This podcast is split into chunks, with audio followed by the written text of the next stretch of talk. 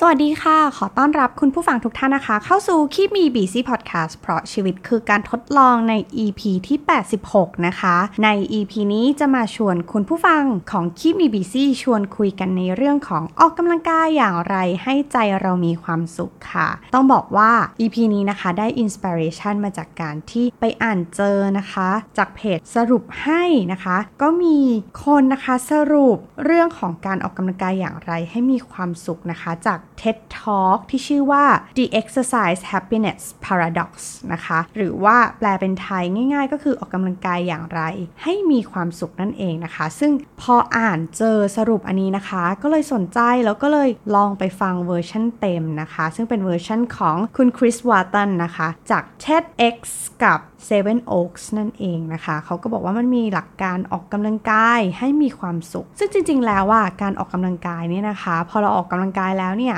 ร่างกายมันก็จะมีความสุข จิตใจมันก็จะรู้สึกเบิกบานอยู่แล้วนะคะ ด้วยเวลาที่เหงื่อออกหรืออะไรก็ตาม แต่มันมีปัจจัยที่ทำให้เราออกกำลังกายแล้วไม่มีความสุข นั่นก็เกิดจากการที่เราเอาการออกกำลังกายของเราไปเปรียบเทียบกับคนอื่น ๆนะคะ โดยเฉพาะอย่างในโซเชียลมีเดีย หรือว่าเป้าหมายการออกกำลังกายของเรานั้น มุ่งเน้นแต่การลดน้ำหนัก แล้วก็อยากจะหุ่นดีแต่เพียงอย่างเดียวนะคะ อันนี้ก็เลยแบบรู้สึกว่าเออมันเป็นหลักการที่จริง ๆ แล้วมันตรงกับประสบการณ์ส่วนตัวของการกลับมาออกกำลังกายของเอมนะคะ แล้วก็รู้สึกว่า เออ ใครที่ออกกำลังกายอยู่แล้ว แต่รู้สึกไม่มีความสุขทำไมฉันถึงแบบ แทนที่ออกกำลังกายแล้วจะมีความสุขอย่างที่คนอื่นเขาเป็น ใจฉันกลับไม่เป็นสุข นะคะ หรือใครที่รู้สึกว่าการออกกำลังกายเป็นเรื่องยุ่งยากก็อยากจะให้ลองมาปรับใจกันใหม่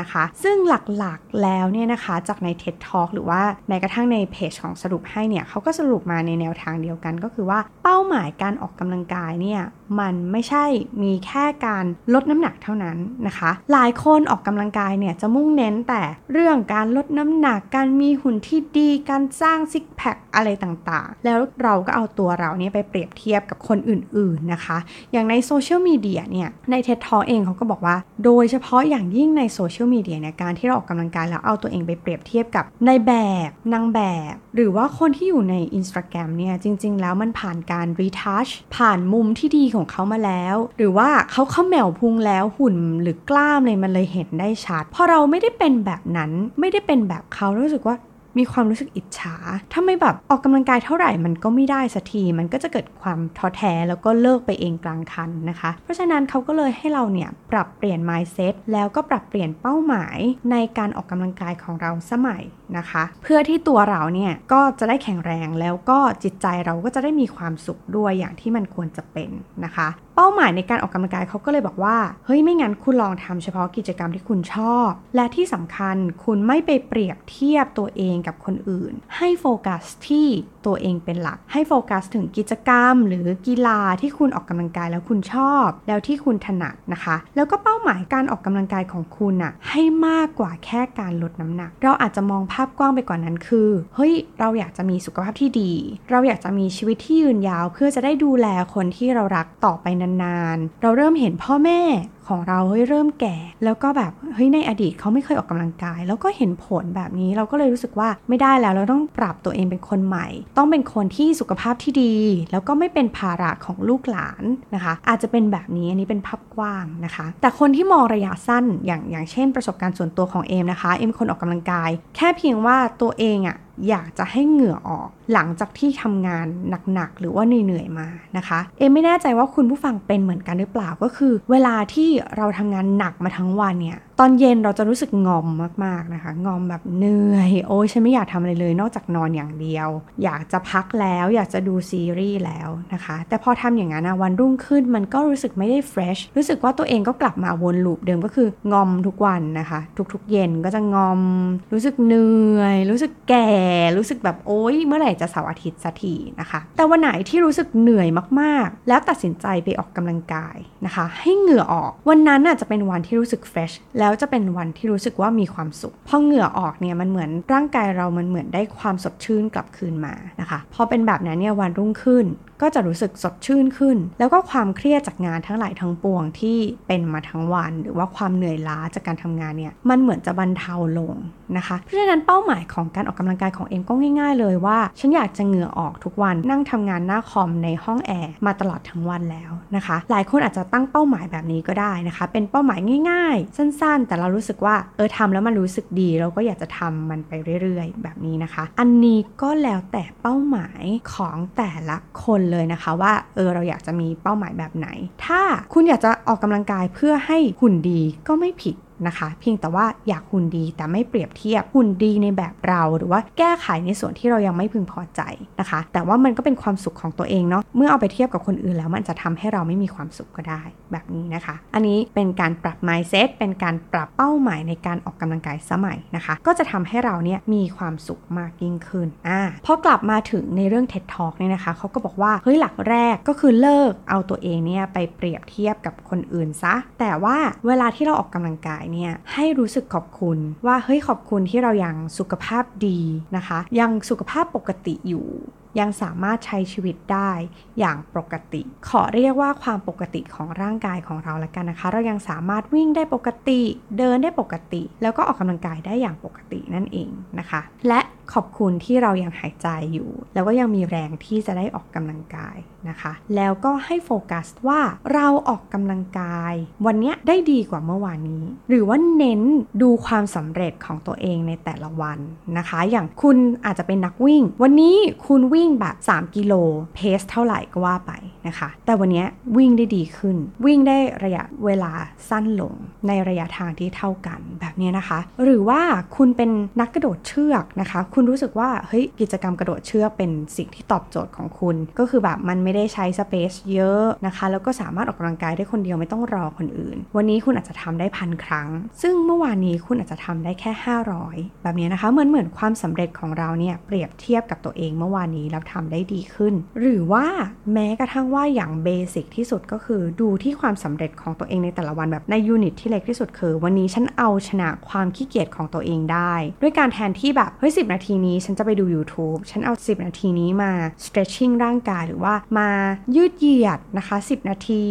warm up นะคะ ซึ่งวิธีเนี้ยเนี่ยก็เป็นวิธีที่เอมเอาไว้หลอกตัวเองเหมือนกันเวลาที่เออวันนี้รู้สึกอยากออกกำลังกาย แต่ว่ารู้สึกขี้เกียจนะคะ ก็จะลุกขึ้นมาแล้วก็แบบอะไม่เป็นไร เราเริ่มคลิปนี้ก่อนนะคะแล้วก็จะมีคลิปไม้ตายที่เป็นแบบคลิปเบาๆทำสัก 10 นาทีอะไรอย่างเงี้ยนะคะ พอเราได้เริ่มแล้วเนี่ยพอมันได้ก้าวแรกแล้ว 10 นาทีแรกของเราแล้วเนี่ยเราจะรู้สึกว่าเฮ้ยเราอยากจะออกกำลังกายต่อ เพราะว่าชุดออกกำลังกายเราเนี่ยมันยังไม่คุ้มเลยนะคะ อุตส่าห์ไปเปลี่ยนชุดออกกำลังกายมา ยังไม่ทันเหงื่อออกเลยนะคะ ยังไม่ทันคุ้มที่ไปเปลี่ยนชุดเลย จากนั้นเนี่ยมันก็จะมีคลิปต่อๆมานะคะมันก็จะทำให้การออกกำลังกายของเราเนี่ยมันง่ายขึ้น เพียงแต่ว่าคุณอาจจะต้องหาจุด trigger point ของตัวเองตรงนี้ว่า เฮ้ย ฉันวิธีไหนที่มัน work กับฉันนะคะ อย่างวิธีของเองก็จะเป็นการหลอกตัวเองแบบง่าย ๆ ว่า อะ 10 นาที โห คลิปนี้ สบายสบายกระจอกมากทำแบบ 10 นาทีเท่านั้น หรือว่ายืดแค่ 10 นาทีเท่านั้นเองอะไรอย่างเงี้ยนะคะ แบบเนี้ยก็เรียกว่าก็ยังดีกว่า ไม่ได้ทำอะไรเลย ดีกว่าไม่ได้ออกกำลังกาย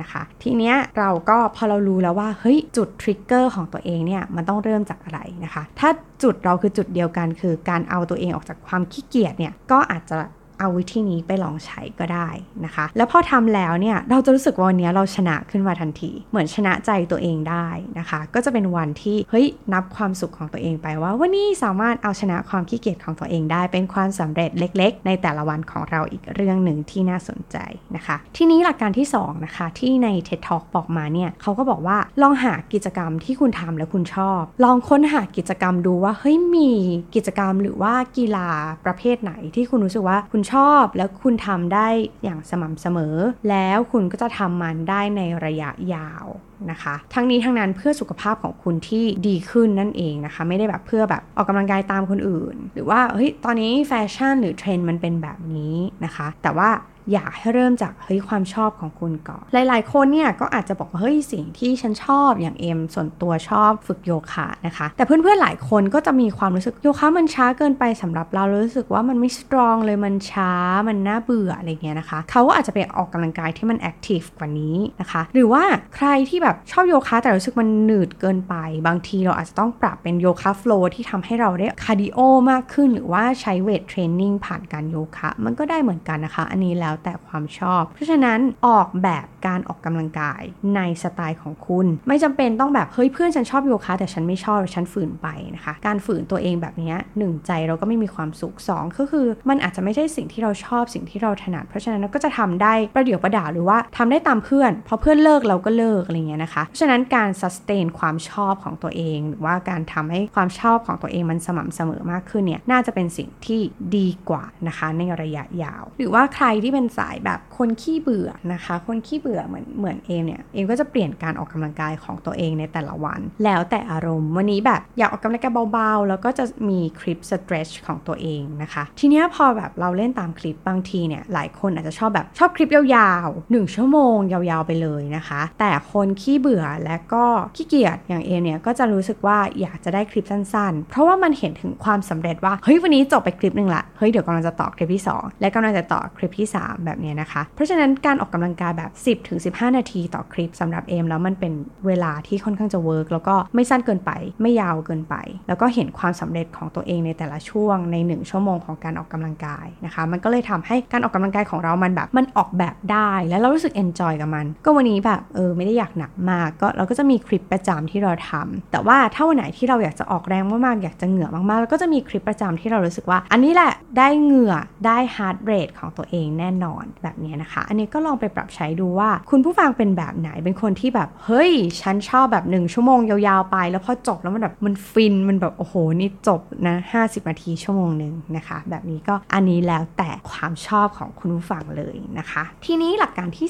3 ที่เขาบอกนะคะ นั่นก็คือการประเมินความสำเร็จของตัวเองในหลาย ๆ ด้าน ความสำเร็จมีอะไรบ้างนะคะ ก็ไปวัดดูที่เป้าหมายของเราว่า เฮ้ย เป้าหมายของเราที่เราตั้งไว้สำหรับการออกกำลังกายคืออะไร ถ้าเป้าหมายของการออกกำลังกายของคุณคือสุขภาพดีนะคะ ก็ลองไปวัดดูว่า หลังจากออกกำลังกายไปแล้วระยะเวลา 1 3 เดือน 6 เดือน ไขมันไม่ดีของคุณมันลดลงหรือเปล่าคอเลสเตอรอลดีขึ้นไหมนะคะ มวลกล้ามเนื้อมันมากขึ้นหรือเปล่านะคะ ถ้าเป้าหมายของคุณมันคือการที่เฮ้ยสุขภาพดีเฮ้ยอยากจะมีกล้ามเนื้อแล้วก็ลดไขมัน อันนี้ก็ลองใช้เหล่านี้วัดดูนะคะ ก็มีหลาย ๆ โรงพยาบาลที่วัดหรือว่ามีที่ฟิตเนสนะคะ ที่เขาให้วัด InBody ของตัวเอง เราก็จะได้รู้ว่า โอ้ตายแล้ว ไขมันในหน้าท้องหรือว่าในช่องท้องของเรามันเพิ่มขึ้นมากน้อยแค่ไหนอะไรแบบนี้นะคะ หรือว่าใครที่แบบหาคุณหมอโภชนาการอยู่แล้ว เขาก็จะมีบริการในการวัดสิ่งเหล่านี้นะคะ อันนี้ก็จะทำให้เราเห็นถึงสุขภาพที่ดี บางทีเนี่ยการวัดด้วยแค่น้ำหนักที่มันเพิ่มขึ้น หรือลดลงอย่างเดียวเนี่ยบางทีมันวัดอะไรไม่ได้นะคะ บางทีน้ำหนักที่เพิ่มขึ้นอาจจะเกิดขึ้นจากการที่เรามีกล้ามเนื้อที่มันแบบแข็งแรงขึ้นนะคะ หนาแน่นขึ้น แล้วก็ไขมันเนี่ยมันลดลงในสัดส่วนที่มันน้อยลงไปนะคะ ก็ อันนี้ก็แล้วแต่ เพราะฉะนั้นการที่เราวัดแค่เฮ้ยน้ำหนักอย่างเดียวเนี่ยอาจจะมองแคบเกินไปหน่อยนะคะ หรือว่าการที่เราเช็คความสำเร็จในแต่ละวันอย่างที่เราคุยกันไปแล้วเมื่อสักครู่นะคะว่าอ้าวการออกกำลังกายเนี่ยมันคือดูซิว่าวันนี้เราทำได้ดีกว่าเมื่อวานนี้หรือเปล่านะคะ แต่มันก็ไม่จำเป็นว่าเราต้องทำดีขึ้นทุกๆวันบางทีเราอาจจะต้องผ่อนหนักผ่อนเบา วันนี้เป็นวันที่หนักของเราแล้ว วันต่อไปอาจจะเป็นวันที่เบา